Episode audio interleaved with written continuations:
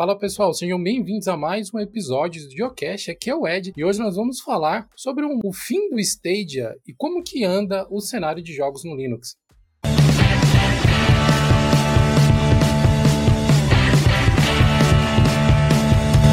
Esse episódio do Geocache conta com o apoio do Sanebox, que é uma ferramenta muito bacana para te ajudar a recuperar a sanidade da sua caixa postal. Um membro lá do fórum de Linux tinha comentado como que ele poderia fazer para limpar a sua caixa postal de um monte de e-mails que estavam chegando, que eram todos e-mails indesejados, que ele acabou se cadastrando ali por algum momento e depois não precisava mais daquela informação. Se ele utilizasse o Sanebox, ele poderia criar um filtro inteligente dentro da sua caixa postal que automaticamente iria sumir com todas essas mensagens, deixando apenas o que realmente importa para ele aparecendo na caixa postal.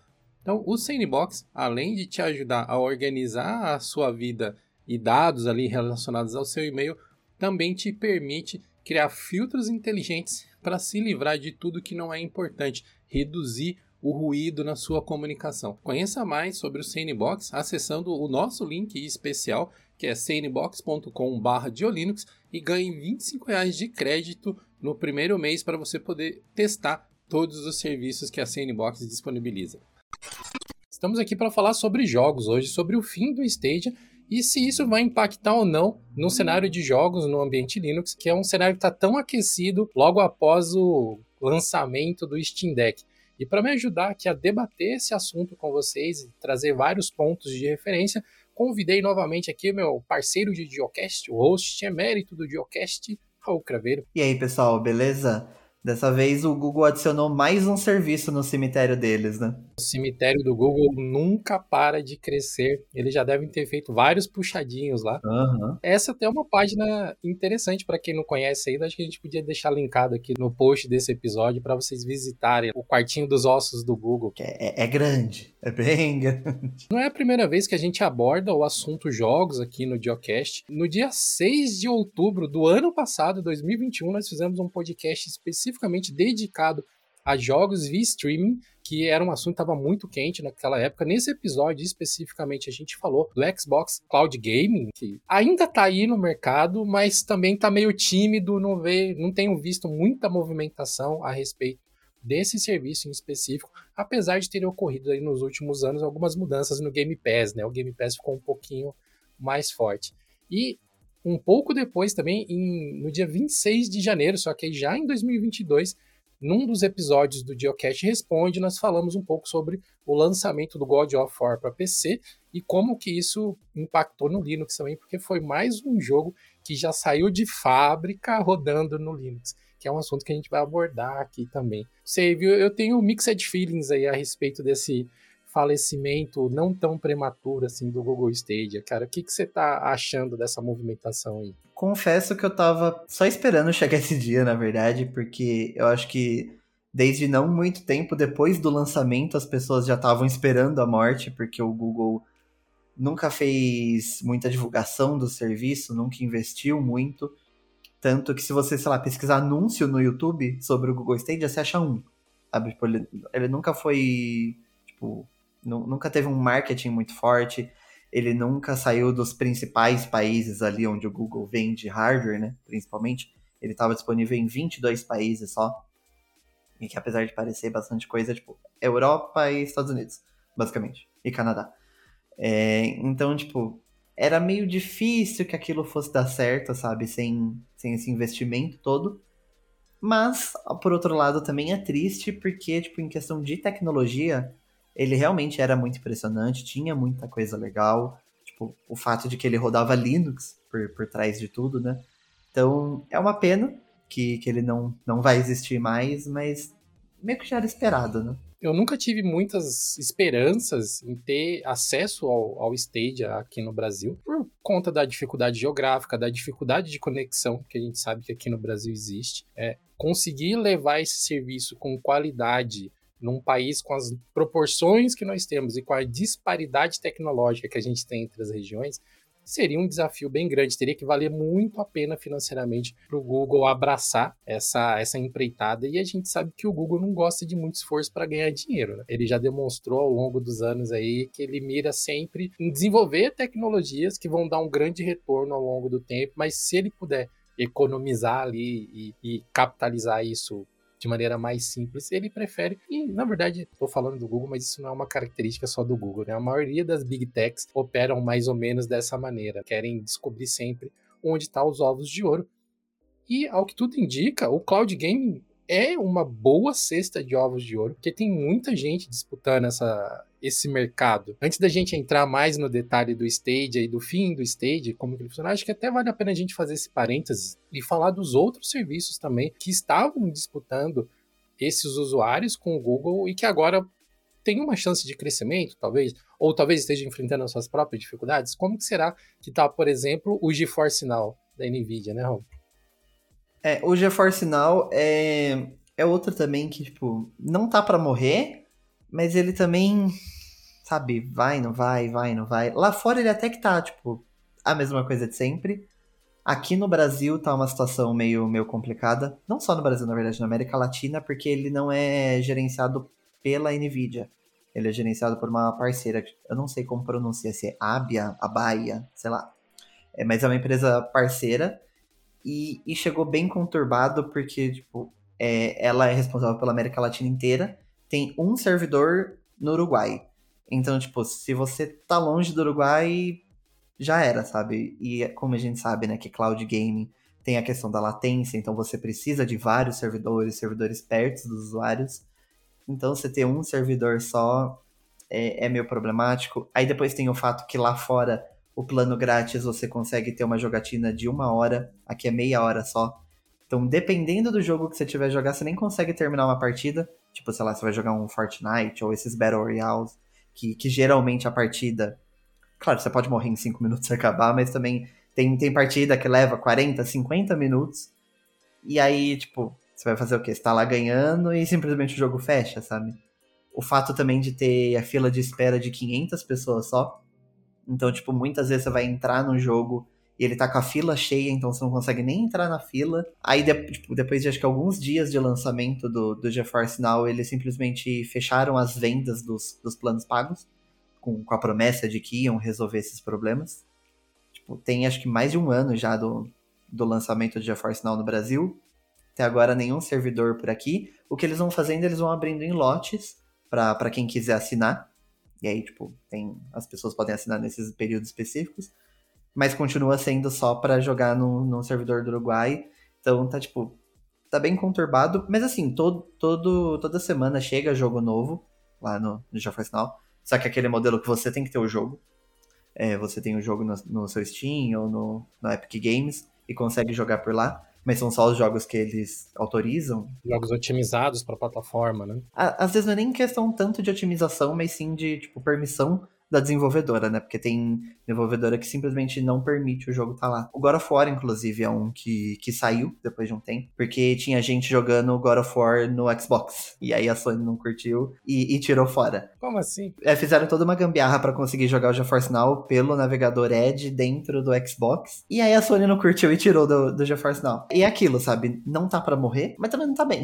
É aquele negócio do crescimento tímido, né? Não é algo que a Nvidia deixou para lá, mas também não é uma prioridade dela no momento, ao que tudo indica. Exatamente. Que é uma situação meio similar até ao que a gente vê com outro grande expoente que a gente já citou aqui, que é o Xbox Cloud Gaming. Ele foi integrado nos serviços do Microsoft Game Pass, você consegue jogar no PC, consegue jogar no celular, consegue jogar em vários lugares, mas assim, eu não vejo também um grande esforço da Microsoft de falar, ó, oh, meu pessoal, vem cá, olha só esse serviço bacana aqui para você jogar em qualquer lugar com aspas gigantescas, né? porque tem toda uma limitação de conexão aí, senão você não consegue ter uma boa experiência. Eu acho que ele é o que tá melhor aí na história. Ele, de fato, ele não tem tantos problemas quanto os concorrentes. E a Microsoft tem feito muita parceria com, com muita empresa de hardware para poder trazer o, o Game Pass para dentro da, da plataforma. Às vezes, tipo, no caso do Steam Deck, por exemplo, nada mais é do que um Microsoft Edge ali por trás rodando, mas ainda assim tem a parceria com eles, então tipo, você podia jogar antes, mas agora é, é parceria, então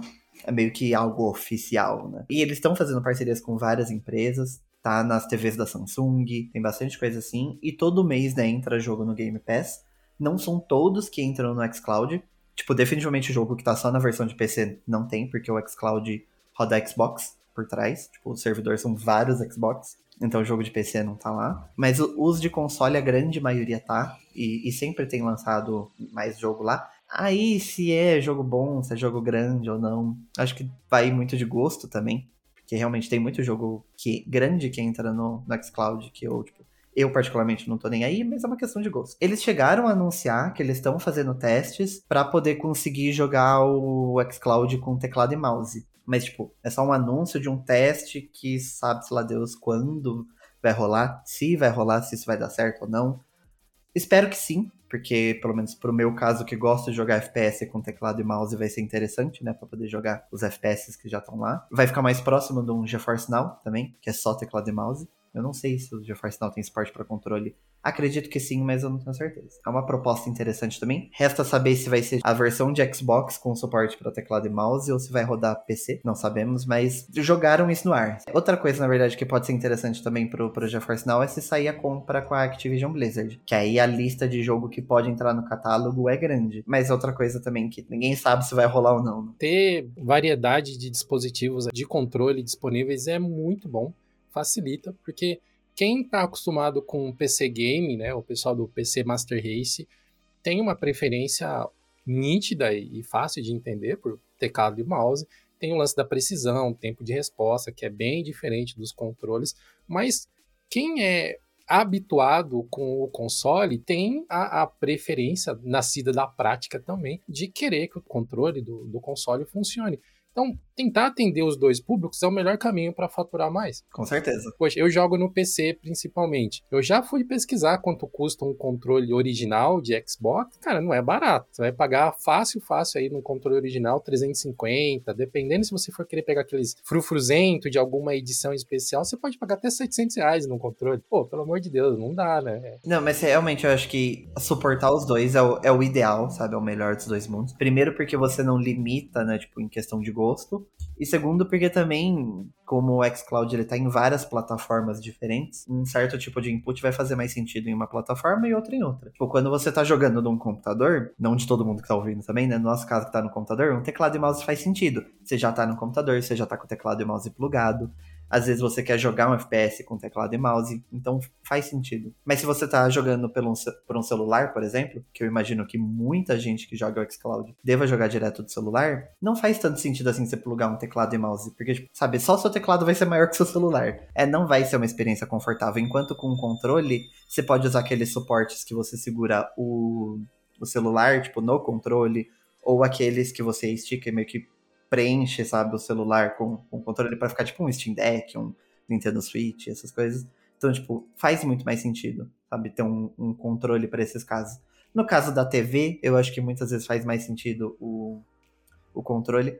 Mas você tendo as duas opções, você atende todos esses públicos e você atende todo tipo de jogo. Falando especificamente do Stadia, ele tinha suporte apenas a controle, e era um controle específico desenvolvido para o Google pela plataforma, que também dependia de um dongle específico do Chromecast, né? Era o Chromecast Pro, que oferecia uma taxa de atualização melhor, maiores resoluções e tinha a conectividade necessária para você conectar o controle nele e poder interagir com jogos. Aqui no Brasil, eu tive pouquíssimas oportunidades de ver pessoas pessoas da área comentando sobre, sobre o serviço do Stage. Eu me lembro do Dave Jones, né, do canal Gameplay RJ, que ele fez um vídeo dizendo que ele experimentou e achou muito limitado, que ele não gostou, mas ele testou uma versão pré-lançamento do Stage, né? Ele testou num, numa feira de jogos que ele foi. E depois disso, a maior parte dos, dos reviews, dos inputs que eu vi as pessoas falando, eram de reviewers de youtubers ou de jogadores estrangeiros e tem uma boa quantidade aí de pessoas da comunidade Linux ao redor do mundo que são usuários do Stadia, né? A gente tem, por exemplo, o Cassidy James, que era o ex-sócio da Elementary e que agora tá no Deepin ele é um jogador de Stadia. No, no Endless. É, isso. E agora tá no Endless, exato. E ele tem o Stadia e gosta muito da plataforma, ele tá sempre elogiando pela disponibilidade, pelo serviço. Algumas pessoas criticando bastante, mas o usuário comum que não quer ficar preso em algum tipo de hardware e quer ter essa liberdade de poder jogar na TV, por exemplo, acaba sendo bem atendido por um serviço como Stadia. Eu acredito que o controle do Stadia não seja obrigatório para poder jogar nele, mas era tipo o cenário ideal. A Amazon faz algo parecido e a questão do controle ser específico para o Stadia é que ao invés dele conectar no seu computador com Bluetooth e aí o seu computador mandar o, o input para o servidor do Stadia, é, o, próprio, o próprio controle já é conectado no Wi-Fi, então ele direto já manda para o servidor do Stadia o input então isso diminui um pouco. Assim, para o usuário casual, ou para quem, sei lá, vai jogar um joguinho de plataforma, alguma coisinha assim, não justifica tanto. Mas, pra galera que é mais hardcore, que quer jogar um FPS, que cada, cada pontinho de latência importa, realmente isso é uma ideia interessante. Só que um desses problemas está sendo agora que, inclusive, quem comprou o controle do, do Stadia está reclamando que o controle meio que foi inutilizado. Estão fazendo toda uma petição, mas eles estão é, pedindo para o Google liberar a função de Bluetooth do controle, porque você não consegue hoje usar ele como um controle normal em qualquer outro console, tipo usar no Steam, alguma coisa assim. É só para o Stadia. Porque o controle tem Bluetooth, ele só não é utilizado ne, nesse esquema aí. Mas, tipo, estão pedindo para liberar para que pelo menos não, não vire ali um, um, lixo eletrônico, né? Tipo, você não consiga fazer nada porque o serviço já não existe mais. Que as pessoas possam usar como um controle normal. O Google quer fazer isso, claramente não é prioridade. Eu acho que pelo menos tem a vantagem que o Google vai reembolsar o valor de todas essas compras. A única coisa que o Google não vai reembolsar é a assinatura do Stadia, mas todo o hardware que as pessoas compraram, controle todos os jogos, eles vão reembolsar. Então, pelo menos você não perdeu o valor do controle. Mas ainda assim, sabe, garantir que, que aquilo não vai ser mais um lixo no, no mundo, né? Que, tipo, simplesmente um controle que não funciona mais e vai ficar lá parado. Eu, eu acho que é, um, é uma proposta interessante. Isso é algo essencial, até eu diria, porque você já investiu num hardware específico que é o Chromecast Pro. Ele foi pensado para poder atender às necessidades do Stadia. Em termos de serviço de mídia propriamente dito, ele nem agrega tanto assim em relação a outras versões que já existiam do Chromecast. Bom, você vai ter 4K, você vai ter boas taxas de atualizações, que acaba sendo muito mais interessante para jogos do que para consumir filmes, especificamente. E agora, se o Google não levar a cabo isso aí de liberar, ou fazer uma atualização de firmware em todos os controles, vai ser uma coisa que vai para gaveta até alguém da comunidade de software livre olhar para isso e falar: ok, tá aí um desafio, estou sem nada para fazer neste momento, deixa eu hackear esse hardware aqui e fazer ele continuar funcionando, continuar sendo útil. Claro. e eu não duvido que aconteça se o Google fizer corpo mole, mas, poxa, seria bacana, né? Já que o Google está encerrando um serviço que muita gente acreditou. Existem uma quantidade bacana de usuários ao redor do mundo, nos países que foram atendidos pelo serviço, seria uma boa forma de apagar as luzes com um pouco de, de honra ainda, né? Mas pelo menos que os usuários não se sintam 100% abandonados. Apesar, né, de fato, tá acabando o serviço, quem dependia de serviço não tá contente com isso, eu acho que até o momento o Google tá sabendo lidar muito bem com isso, sabe? Principalmente pela questão do reembolso, porque esse era um dos grandes problemas do Stage, inclusive, que você precisa comprar o, o jogo exclusivo para a plataforma. Então, tipo, todo mundo que comprou o jogo vai vai rece receber um reembolso completo. Em alguns casos, até a pessoa pode se considerar com vantagem, sabe? Porque se ela comprou um jogo single player, ela zerou o jogo e depois ainda vai ganhar um reembolso completo, sabe? Ela jogou de graça. Ela meio que fez, entre muitas aspas, aqui um investimento, sabe? Colocou o dinheiro ali e depois recebeu, sabe? Obviamente não é investimento, mas vocês entenderam, né? A questão. Vai receber todo esse valor, vai receber o valor do, do hardware também. E eles já falaram também que eles não vão fazer nenhum tipo de recolhimento desse hardware. Por mais que eles vão te dar o dinheiro de volta do controle, eles não vão pedir para você enviar, nada do tipo. as pessoas ficaram felizes com isso, sabe? Porque esse é um medo constante, sabe? Tipo, tá, eu vou colocar meu dinheiro aqui, eu vou. Igual quando você vai, sei lá, comprar um filme numa plataforma online, alguma coisa assim. Vou comprar isso aqui e aí depois, se acabar essa plataforma, eu vou perder tudo, vou perder meu dinheiro. É um medo que acho que muita gente já teve em questão ao Steam. Sabe, eu vou comprar o jogo aqui, se acabar a plataforma, sumiu meus jogos. E nesse caso, pelo menos, o Google mostrou que, beleza, de fato, você perdeu seus jogos, mas pelo menos você tem o seu dinheiro de volta, sabe? Tá sabendo lidar bem. É uma situação bem complexa isso, né? Porque a gente sabe que por mais que financeiramente a dor seja um pouco menor, porque você vai pelo menos vai ter seu dinheiro de volta em algum momento, que parte do anúncio do Google diz que eles vão fazer isso, mas não definiu data para nada. Mas por outro lado, também tem o prejuízo que ninguém consegue cobrir, que é do tempo investido das pessoas, né? Eu vi no Twitter um usuário lá que que é usuário do Stage, ele não tem console, e que ele tinha 5 mil horas de Red Dead Redemption 2 no Stadia. O cara tava tentando zerar o jogo, platinar o jogo no Stadia, e aí todo o esforço foi em vão desse jogador, né? Ele tava, ele até entrou em contato com a desenvolvedora do jogo para ver se tinha como migrar o save do Stadia para um outro console, alguma outra plataforma assim. E eu parei de acompanhar esse essa thread no Twitter, eu acabei perdendo ela. Pra gente que gosta de jogos, tipo eu assim que gosta de jogos, dá uma dorzinha no coração quando você perde o save, né? Aquele save que você tava assim, cheio de medalhas, já, já tinha terminado vários achievements, e aí, puf, perde. Isso já aconteceu algumas vezes comigo e é, é dolorido. É quase tão dolorido quando eu perder o dinheiro. Né? Esse é um problema e que não tá na mão do Google, né? Tá na mão de cada desenvolvedor. Se você joga um jogo tipo Destiny, por exemplo, tá tudo vinculado na sua conta da Band, por exemplo. Então, se você vai jogar no PlayStation, no Xbox, no PC, no eu não sei se tem no Nintendo Switch, eu acho que não. Mas enfim, independente da plataforma que você jogar, você vai ter o mesmo save, você vai ter os mesmos personagens. Você, tipo, vai ter o inconveniente de você ter que mudar de plataforma, ou sei lá, você jogar no GeForce Now, independente de onde você vai jogar. Mas ainda assim, sabe, seus personagens, suas compras, tudo isso vai estar tá lá. Sabe, pelo menos isso.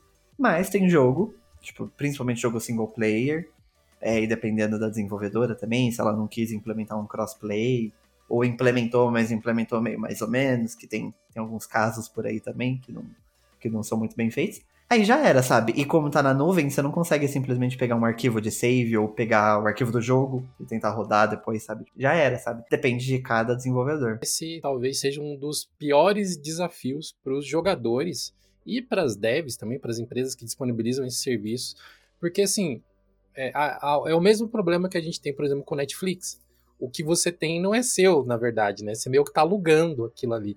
Por mais que, Sim. no caso do Stadia, você comprasse os jogos e os jogos eram seus, eles eram seus dentro daquela plataforma. Você não tinha essa mesma key para ativar o jogo, por exemplo, no Xbox ou ativar no PlayStation, caso ele existisse nessas outras plataformas. O serviço fechando as portas, os seus dados vão morrer. Enfim, a, a dor que esse usuário aí estava comentando, né? Tanto tempo que ele investiu nesse jogo. É uma realidade que a gente ainda vai ter muitas discussões a respeito disso. Duvido que exista uma solução simples. Vamos, vamos começar pelo mais básico. Era simplesmente fácil o Google disponibilizar para todo mundo baixar os seus save games. Tá bom. Aí você acha que aquela pessoa que só chegava lá, ligava a TV, ligava o Chromecast, entrava no Stadia e jogava, ela vai conseguir utilizar essa informação de baixar os dados dela? De alguma forma útil em outra plataforma, não é uma coisa simplesmente copiar e colar, né? Não é tão simples assim, infelizmente. A gente esbarra em várias questões de tecnologia também. Porque, sei lá, beleza, eu jogava no Stadia, mas ai, comprei um PlayStation. Tá, você vai baixar um monte de arquivo lá, TXT, não sei o que, não sei o que lá, com um monte de save seu do. E você vai fazer o que com ele no, no PlayStation? Você não consegue acessar os arquivos do PlayStation, sabe? É... Aí, às vezes, até tipo de, de, de Stadia para PC mesmo. Beleza, você tem acesso aos arquivos. Tá, mas o jogo, do, o jogo da Stadia, ele era feito em cima de um Linux customizado. Aí você quer jogar no Windows. Será que os arquivos vão funcionar igual? Depende muito de como o jogo foi feito. No caso do Stardew Valley, por exemplo, você consegue migrar o seu save independente de plataforma. Desde que você tenha acesso aos arquivos, você consegue do Android pro Windows, pro Mac, pro Linux, à vontade. Mas nem todo jogo é assim. Sabe, tem jogo que o save é feito de maneira diferente em, em cada plataforma. E aí, sabe, não, não tem como fazer um A não ser que de, a plataforma desde o início tivesse tentado fazer um padrão e tivesse tentado incentivar as outras plataformas a seguir esse padrão também, sabe? O que é praticamente impossível você querer falar que Steam, Epic, GOG e PlayStation, Microsoft e Nintendo, todos eles sigam o mesmo padrão para save. Tipo, não tem como. Não tem como. Isso é bem, bem difícil, para dizer o mínimo. E normalmente acaba ficando na mão das desenvolvedoras e distribuidoras dos jogos. Descascar esse abacaxi aí, né? Se a gente for pegar alguns exemplos de mercado, como por exemplo o No Man's Sky. Tem No Man's Sky para rodar até em geladeira agora, né? O jogo tá em tudo quanto é lugar. Ele tem essa sincronia de perfis entre diferentes devices. Você pode pegar, se você tem ele nas plataformas, você pode logar com a sua mesma conta em vários equipamentos e fazer seus carregar seus saves, carregar suas coisas e tal. Mas esse é um recurso do No Man's Sky. Não é nada atrelado às plataformas em si. E eu não me recordo de cabeça outros jogos que tem isso, mas eu acredito que talvez o PUBG tenha algo similar. Por sorte, hoje em dia é cada vez mais comum a gente ver isso de não só crossplay, né, que o crossplay é você poder jogar entre plataformas, mas o cross progression, né, que falam que se você pegar um item no PC, você pode usar ele no PlayStation, por exemplo. Então é cada vez mais comum. Então, tipo, o Destiny faz isso. O Warframe prometeu, mas ainda não fez. O Fortnite faz. O Fall Guys faz. Mas, mas de fato, tem, tem vários jogos que fazem isso. Mas ainda não são todos, sabe? Ainda tem muito jogo que você consegue jogar entre plataformas, mas você não consegue passar seu save. O Overwatch até o 1, você conseguia jogar entre plataformas, mas você não conseguia passar os seus itens. Então, tipo, ele tinha crossplay, mas não tinha cross progression. O 2 resolveu isso, agora você consegue acessar tudo em qualquer plataforma. Mas ainda tem jogos que, tipo, você vai jogar no PC, você vai jogar só com PC. Se vira, sabe? É, a, a, gente tem visto uma melhoria disso na, na comunidade, mas ainda não é o padrão, sabe? É torcer para que mais empresas façam isso. Né? Cara, eu acho que essa parte do cross progression especificamente é muito interessante para as empresas, porque uma parte dos, dos jogadores vai acabar comprando o mesmo jogo mais de uma vez, porque ele vai querer ter essa mobilidade. Eu entrei no No Man's Sky muitos anos depois do lançamento, então quando eu comprei o No Man's Sky, ele já era um jogo bom, ele não era aquela batata quente do lançamento dele, era um jogo já bem mais polido, com muito mais recursos. Então, pô, se algum dia eu comprar um, um, console, tipo um Nintendo Switch, onde ele tá, ou um Steam Deck, que seja, existe a chance, sim, de se eu for fazer uma viagem, alguma coisa mais longa, eu até comprar um No Man's Sky de novo para ter mais um joguinho, para ficar, sabe, uma coisa que eu já conheço, que eu já gosto, que eu sei que eu entro ali e faço umas missõezinhas, viajo para uns planetas, que é aquele momento de desligar o cérebro um pouquinho e parar de pensar nas coisas, só se divertir por cinco minutos, sabe? Então, o cross progression e o crossplay ele acaba não sendo ruim para as empresas. É, só que um problema é que a gente vê isso muito mais comum em jogo multiplayer, que aí faz sentido, você vai jogar com várias, várias pessoas e tem as skinzinhas, o passo de batalha, essas coisas as pessoas querem. Mas em jogo single player é bem menos comum, porque tipo, ah, a pessoa comprou o jogo no PC, zerou e acabou, sabe? Então, a gente não vê tanto o... as empresas fazendo isso. Eu já vi isso no The Witcher, Inclusive, na versão de Nintendo Switch, você consegue importar o seu save tanto do Steam quanto do Good, of Ga Good Old Games, né? O GOG. Não faço a mínima ideia de como eles fazem isso, inclusive, mas eu sei que tem como. Mas assim, foi o único jogo single player que eu vi até hoje que tem cross progression. De resto, só conheço o jogo multiplayer, de fato. Mas assim, vamos torcer também para que tipo, mais jogos fazem, façam isso seria legal a gente ver integrações entre as plataformas, tipo algum tipo de API, alguma coisa assim. Apesar de achar muito difícil, mas seria legal ter, sabe? Porque aí desde o jogo AAA, que tem o, o dinheiro suficiente para poder fazer esse tipo de, de ferramenta, até jogo indie a gente poder ver esse tipo de coisa. Mas ainda a gente fica dependendo da desenvolvedora, né? É, existe um mercado bem complexo aí, né? Às vezes, como consumidores, a gente acaba não, não prestando tanta atenção nesse cenário de jogos, como que é um ambiente assim altamente competitivo, altamente agressivo até, né? Você vê o tempo inteiro uma empresa comprando a outra, fusão aqui, fusão ali, estúdio fechando, estúdio abrindo, título mudando de, de estúdio. Então, assim, é, é um cenário meio caótico. Eu acompanho de longe isso, porque eu sou um gamer casual, né? Eu não vivo esse cenário o tempo inteiro, eu não vivo essa briga o tempo inteiro, mas às vezes as notícias passam por mim assim, eu falo, gente, não acredito que isso tá acontecendo, porque chega a ser até meio assustador. E um outro ponto que nesse cenário de jogos também sempre me assusta, como que algumas pessoas vestem a camisa de desenvolvedoras ou de plataformas. É um assunto que a gente sempre discute quando a gente fala de distribuições Linux, de software livre, que é muito legal, é muito divertido você ter as suas preferências, é bom você desenvolver preferências, mas tem que ter uma barreira ali do, do respeito, né, entre o amiguinho que tem uma preferência diferente, né? Você tem que manter ali a, a sua fanboyzice, que é um termo que eu odeio usar, porque eu não consigo ver uma, uma conotação para fanboy que não seja pejorativa. Enfim, que as coisas não, não fiquem ainda mais caóticas entre as relações dos seres humanos, né? As empresas lá brigarem, desde que elas briguem, porque elas estão ganhando milhões mesmo. Nós aqui, Reis Mortais, a gente tinha que mais é que tentar todo mundo se divertir de alguma maneira, né? E se pudesse se divertir junto, melhor ainda. É, entender que, tipo, as empresas brigando é bom pra gente, porque elas vão competir mais e vão querer trazer mais coisas pro usuário, e a gente vai tirar vantagem. Eu não consigo entender o gamer que fica brigando, porque, ah, é porque o meu Playstation é melhor que o seu, que o seu Xbox, ah, é porque o Xbox não tem jogo, ai, porque, sabe, umas coisas assim, sabe? Quando a Sony anunciou o God of War pra PC, tinha gente chorando, teve gente literalmente fazendo vídeo chorando, que é um absurdo, que a Sony traiu a gente uma série de reclamações no Reclame Aqui, que isso é uma traição, que é um absurdo. Se você gosta tanto do jogo, você deveria querer que mais pessoas tenham acesso a esse jogo para aproveitar e ver quão bom é esse jogo. Inclusive, isso é ótimo para a Sony. Se não fosse, ela não estaria lançando para PC. Porque ela lançou o primeiro God of War.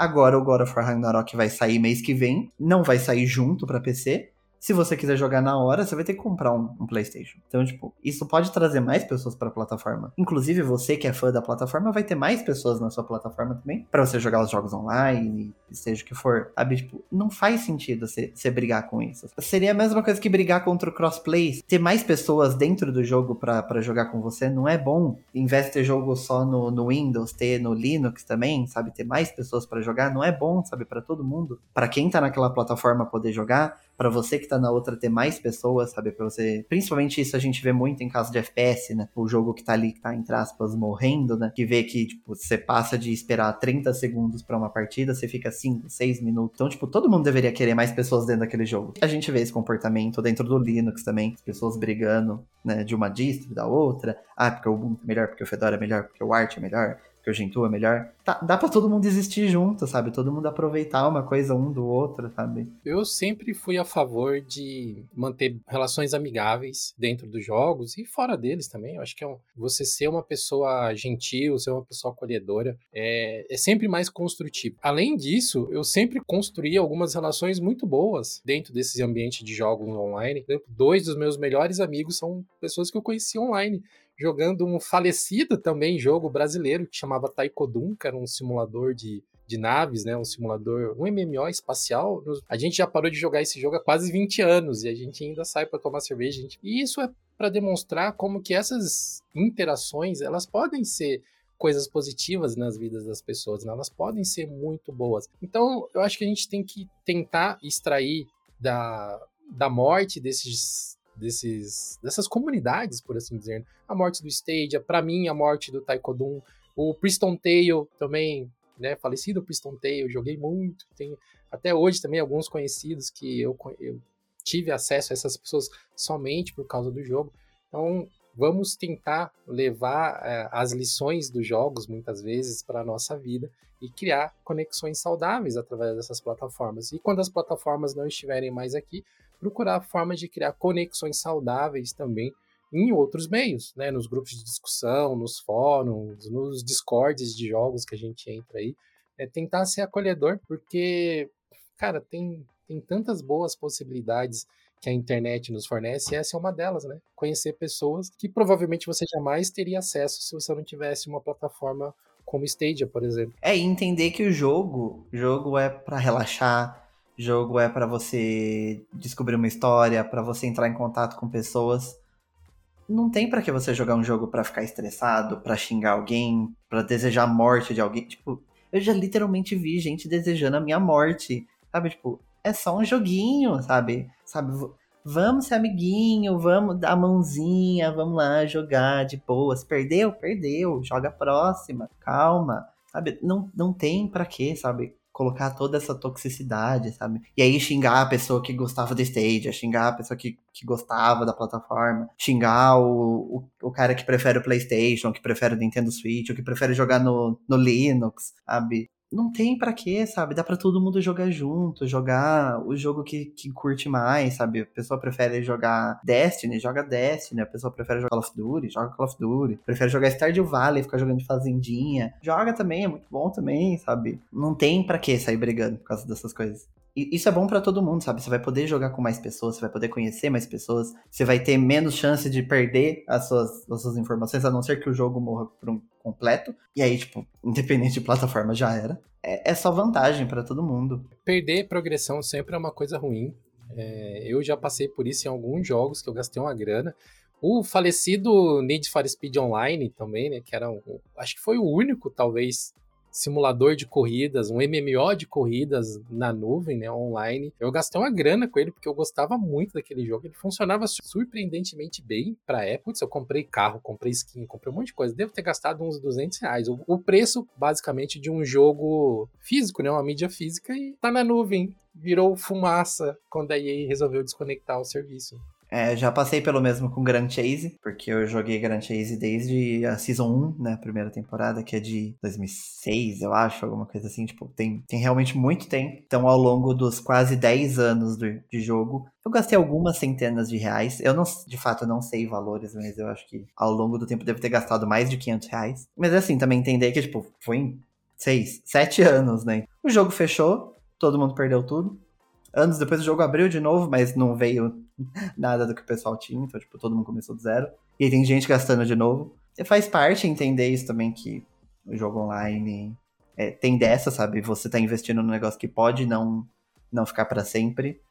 Aí, é, é, acho que é a mesma questão entre você comprar um jogo numa plataforma ou comprar uma mídia física.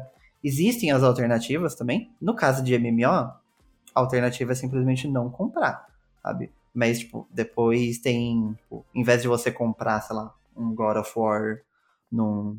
É, no caso não tem, né? Mas, tipo, seria num, num Stadia. Você comprar a mídia física, porque aí você tendo console, você tendo a mídia física, você vai poder jogar para sempre. Teoricamente. Mas, mas, pode. Então, tipo, tem, tem, as alternativas, sabe? Você comprar a mídia, comprar no, no GOG, por exemplo, em vez de comprar na Epic, porque ali no GOG tem DRM free. Então, tipo, a partir do momento que você comprou, você consegue baixar um instalador salvar no HD externo, onde você quiser. E você vai ter aquele jogo para sempre, você não vai precisar de internet para poder jogar, se não for um jogo online, obviamente. Então, tipo, tem suas alternativas, mas também entender que em alguns casos é isso, sabe? E também é, entender onde você está se metendo, né? Eu acho que esse é um dos principais pontos, assim. Uh, o Stadia é um serviço 100% na nuvem. O GeForce Now é um serviço 100% na nuvem o Xbox Cloud Gaming, ele é meio híbrido Xbox e nuvem, mas para quem está utilizando somente o lado nuvem dos serviços, você precisa já saber onde você está pisando. É um serviço que ele pode dar muito bem e durar anos e você poder aproveitar aquilo por muito tempo. No caso do Stadia, ele teve uma vida curta. Então, uh, os early adopters, né, as pessoas que abraçaram a tecnologia logo que ela chegou, estão pagando um preço. Mas quem costuma abraçar essas tecnologias logo de cara, meio que já está acostumado com isso, porque sabe que muitas tecnologias são modinhas passageiras e que depois de um tempo ou ela se prova não rentável, ou para que ela possa ser rentável, eles têm que capar recursos, fazer um monte de coisa. A gente já viu isso acontecer um monte de vezes. Então é, é preciso meio que dosar também a, a frustração com o próprio ímpeto de saber que você já estava indo para um lugar que era bastante arriscado, né, que tinha suas limitações, quando comparado com outras plataformas já estabelecidas, tipo o Xbox ou o PlayStation, ou Nintendo, enfim, qualquer console que já está estabelecido há bastante tempo. É entender realmente que tem riscos e, tipo, você está disposto a correr esses riscos? Porque o Stage ali, tipo, é, primeiro que o Google já tem essa fama faz muito tempo, desde antes do Stadia de matar serviços, então é entender que sempre existiu esse risco do stage acabar, desde antes dele começar. Lógico que quando a gente entra numa plataforma, a gente não tá contando com que ela acabe, mas é entender que pode acontecer. E depois tem alternativas com menos riscos. Tipo o GeForce Now. O GeForce Now pode acabar a qualquer momento? Pode. Mas ainda você compra o jogo no Steam, na Epic. Então, tipo, se o GeForce Now acabar, você ainda vai ter o seu jogo lá na outra plataforma. Tipo, de fato, se você não tem um computador para rodar aquilo, pouco adianta. Mas ainda assim, você tem um jogo lá. Se eventualmente você tiver um computador, você, o jogo vai estar tá lá paradinho, esperando, você vai poder jogar. O xCloud, né? A pessoa já está acostumada com o serviço de assinatura de jogo. Que o jogo entra, o jogo sai, se não paga pelo jogo, você paga pela assinatura. Aí, se você vai jogar na nuvem ou você vai jogar nativo no PC, aí é, é outra questão. Mas entender isso, é uma tecnologia nova, muita coisa pode mudar, muita coisa pode melhorar, muita coisa pode, tipo, não dar certo. Esses riscos existem em qualquer tecnologia nova. Foi assim com smartphone, foi com 3D, com é, tecnologia de VR, tá sendo assim com, com jogos na nuvem. Vai ser assim com próximas tecnologias que virão. Algumas ficam, outras morrem, e é isso, sabe? Mas eu acho que fica a lição. A gente acabou falando sobre diversos pontos que permeiam né, esse mundo de jogos ao longo desse episódio. Mas para a gente não encerrar esse episódio assim com esse gosto agridoce do encerramento de um serviço, acho que vale muito a pena a gente falar de algumas outras coisas boas que estão acontecendo no mundo de jogos, no Linux especificamente. É, felizmente, não por mérito do Stadia de, de passagem, mas por mérito de outras empresas, como a Valve, por exemplo, como a Feral Interactive, pelo pessoal do Wine e tantas outras aí, que estão investindo em, em, compatibilizar jogos, em, em, em, criar formas de você conseguir extrair a melhor performance possível do seu hardware no Linux com jogos AAA, tem sido cada vez mais tranquilo você simplesmente ir numa plataforma, comprar um jogo e sair rodando. Né? Eu tive essa experiência recentemente com o lançamento do Spider-Man Remastered. Eu comprei no dia do lançamento como presente de aniversário pro meu filho. Só assim mesmo, para justificar gastar 250 reais num jogo, porque, pelo amor de Deus, eu acho que é o jogo mais caro que eu já comprei na minha vida toda. Mas foi pelo meu filho, né? Então, enfim, vale o sacrifício. Rodou no primeiro dia. Eu comprei, só tive que achar lá uma versão do Proton que rodou e jogando em, em, é, em 1440p aqui, 60 FPS de boaça. Eu acho que de todos os jogos da Sony no PC, eu acho que tem um só que não roda, que eu é um jogo antigo lá, não é, não é desses jogos grandes. Então, o God of War roda desde o dia 1, o Spider-Man roda desde o dia 1, e provavelmente os outros jogos que virão também vão rodar desde o dia 1. Eu sei que tem alguns jogos multiplayer, né, que jogos como serviço que eles querem lançar, e aí depende muito de anti mas provavelmente o The Last of Us Part 1 Remake provavelmente vai rodar no, no dia 1. O Spider-Man Miles Morales, que chega no final do ano, também vai rodar dia 1. Tem muita empresa que tá divulgando, inclusive, que seus jogos estão sendo verificados por Steam Deck. Então, por mais que não tenha uma versão nativa, eles estão divulgando, tipo, ó, você que joga no Linux, que joga no Steam Deck, tá rodando. Então, tirando mesmo os jogos com anti-cheats problemáticos no Linux, é, no geral tá, tá tudo funcionando, sabe? Em sua grande maioria. Não tudo, mas a sua grande maioria funciona. É, e tem muito jogo bom aí para jogar. Tipo, o Homem-Aranha, inclusive, é um desses que eu, que eu recomendo demais. Zerei os dois, Miranha, e bom, viu? Joguem. E tô ansioso pro God of War Ragnarok agora. Um outro jogo que eu, eu comprei ele no, no acesso antecipado, chama Satisfactory ele é um, um, simulador de construção de fábricas, né? Um Minecraft com gráficos mais bacanas, bem mais bacanas, diga-se de passagem. Uma coisa bacana desse jogo do Satisfactory, que pelo menos eu curto muito, é que ele é muito focado em você otimizar as coisas. Então você tem que construir uma fábrica e uma fábrica espera-se que ela seja eficiente. Então você testa diferentes layouts de construir as coisas. E também é um jogo que está funcionando via Vulkan, otimamente bem, com bom suporte. Eu tenho jogado mais no PlayStation 5, na verdade. É, mas eu só tenho monitor 1080p, então eu tô capado ali no 1080p 60. Mas ainda assim, tipo, jogos que estão belíssimos apesar disso, jogando muitos jogos bons, jogos bonitos. Eventualmente eu quero pegar um monitor 4K e eu vou poder experimentar um, um 4K. Alguns jogos 4K 30, outros 4K 60, mas vem aí. Cara, mas só de jogar no console já é uma parada que a gente sempre cita, né? Porque o, o console ele é aquilo, ele, ele é aquela configuração ali, entre aspas, tá sempre jogando no, com tudo no ultra, porque ele já é feito para rodar na melhor qualidade possível no console. Enquanto no PC você tem que ficar ali fazendo a gambiarra de acordo com seu hardware e tal.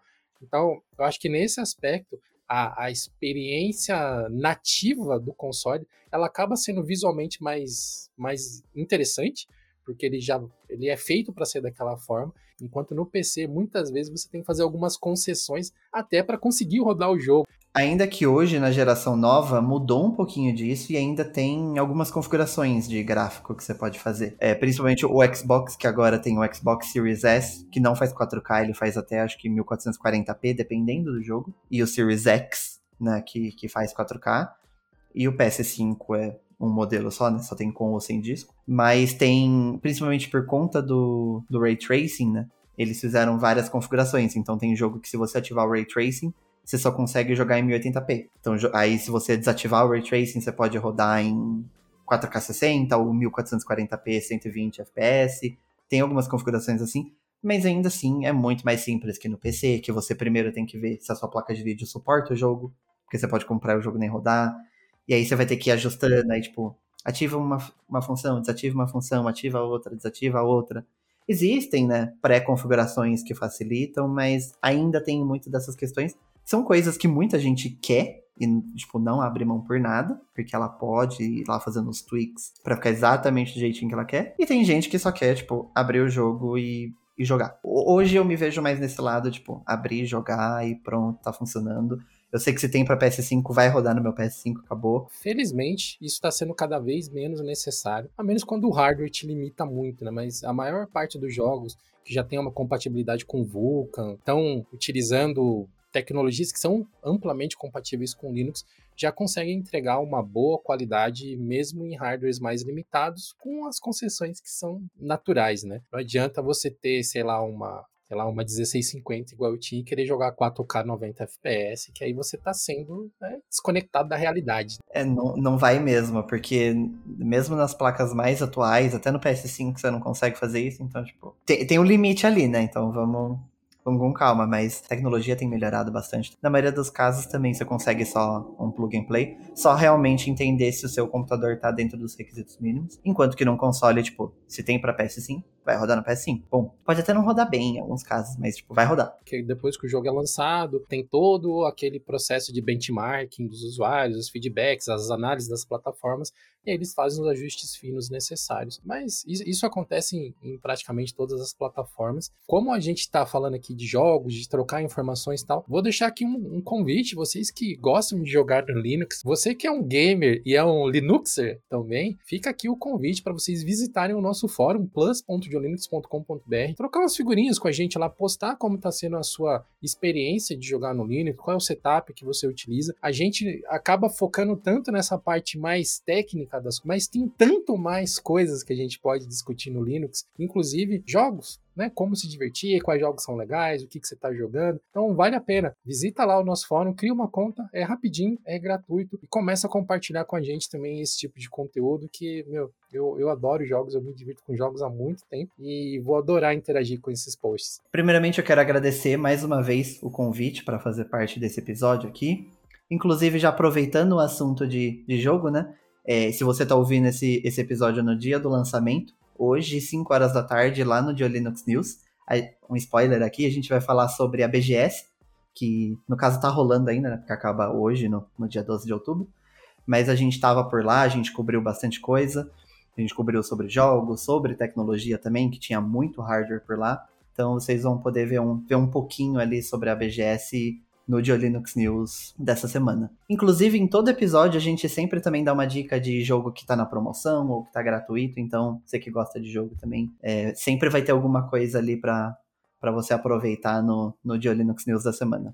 É youtube.com/barra Clips. Parte do conteúdo que você conhece no Idiolinux News também faz parte da nossa newsletter, que você pode se cadastrar e lá também tem dicas de jogos. E normalmente as dicas de jogos que vão na newsletter são indiferentes das dicas do Idiolinux News. Então você pode ficar tranquilo que você vai receber aí até duas dicas diferentes de jogos ou de temas relacionados, né? Promoções, onde conseguir jogos gratuitos ou jogos mais baratos.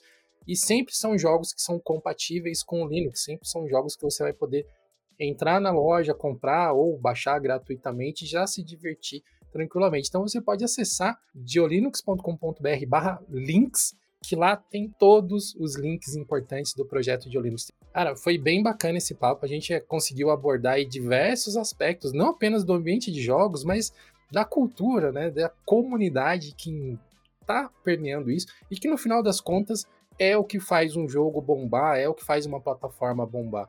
Não importa qual que é a tecnologia que uma determinada plataforma tenha. Se não tiver jogadores, se não tiver pessoas injetando emoção, injetando né, as suas, o seu tempo naquela plataforma, ela fatalmente está fadada a desaparecer. A gente já viu isso acontecer muitas vezes.